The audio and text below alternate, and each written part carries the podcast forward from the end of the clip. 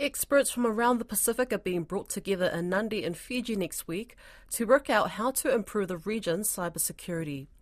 The Pacific Cyber Capacity Building and Coordination Conference is the result of the Pacific Islands Forum's commitment to recognise cybersecurity as a regional priority.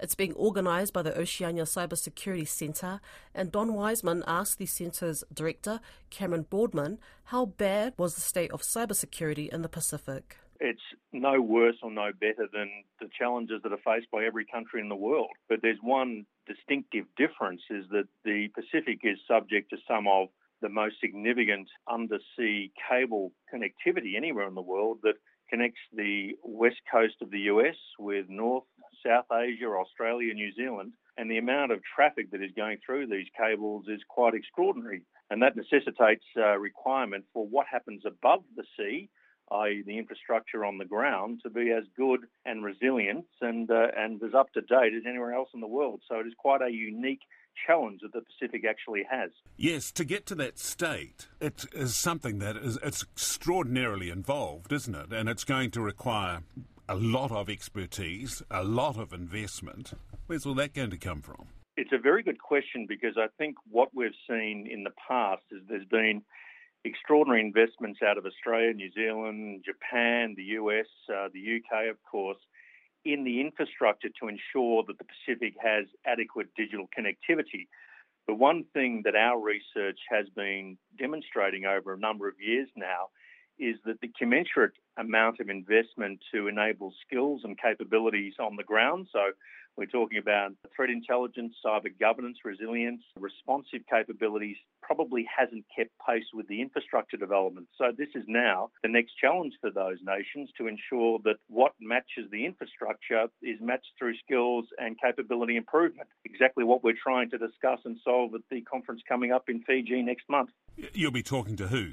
So we've invited all of the Pacific Island nations. Uh, we, we have 14 of them in full attendance at this stage.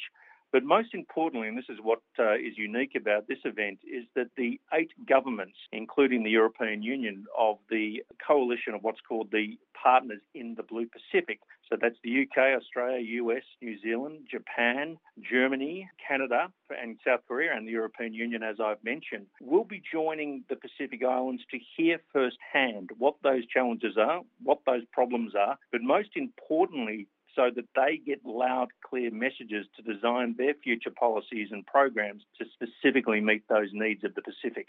I can imagine there will be uh, a number of Pacific countries saying, well, where's China in all of this?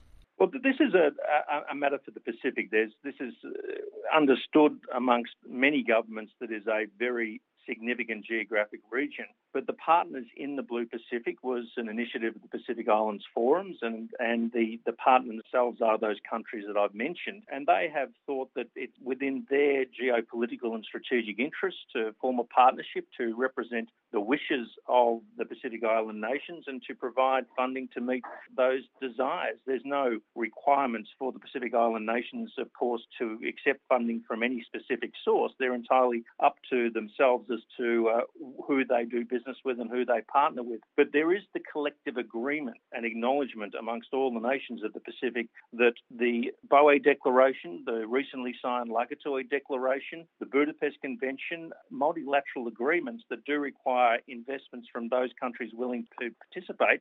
And that is exactly why the Partners in the Blue Pacific was formed to meet the international conventions and obligations against those widely acknowledged and agreed to declarations.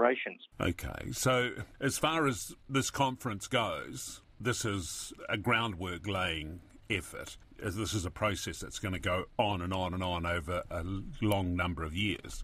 Indeed, the Blue Pacific Agenda is is a, a, strategy that is focused to be implemented between now and 2050. So there's a lot of work and a lot of activities and a lot of initiatives that, of course, need to happen between then and now to meet the objectives of that that agreement. But what this conference is designed to really look at is what is the current situation? What are the current digital and cybersecurity challenges that the Pacific is faced with? But to give that very loud and clear message to those donor countries that we don't want to repeat what's happened in the past. We don't want donor countries to be spending money on private sector vendors predominantly and coming in and telling the Pacific what they think they should do. This is a case of the Pacific articulating their concerns, working with the donor countries on specific and strategic outcomes, and really building that capability to meet the objectives under those international agreements. It is really putting the Pacific voices front and centre of future cybersecurity capacity building.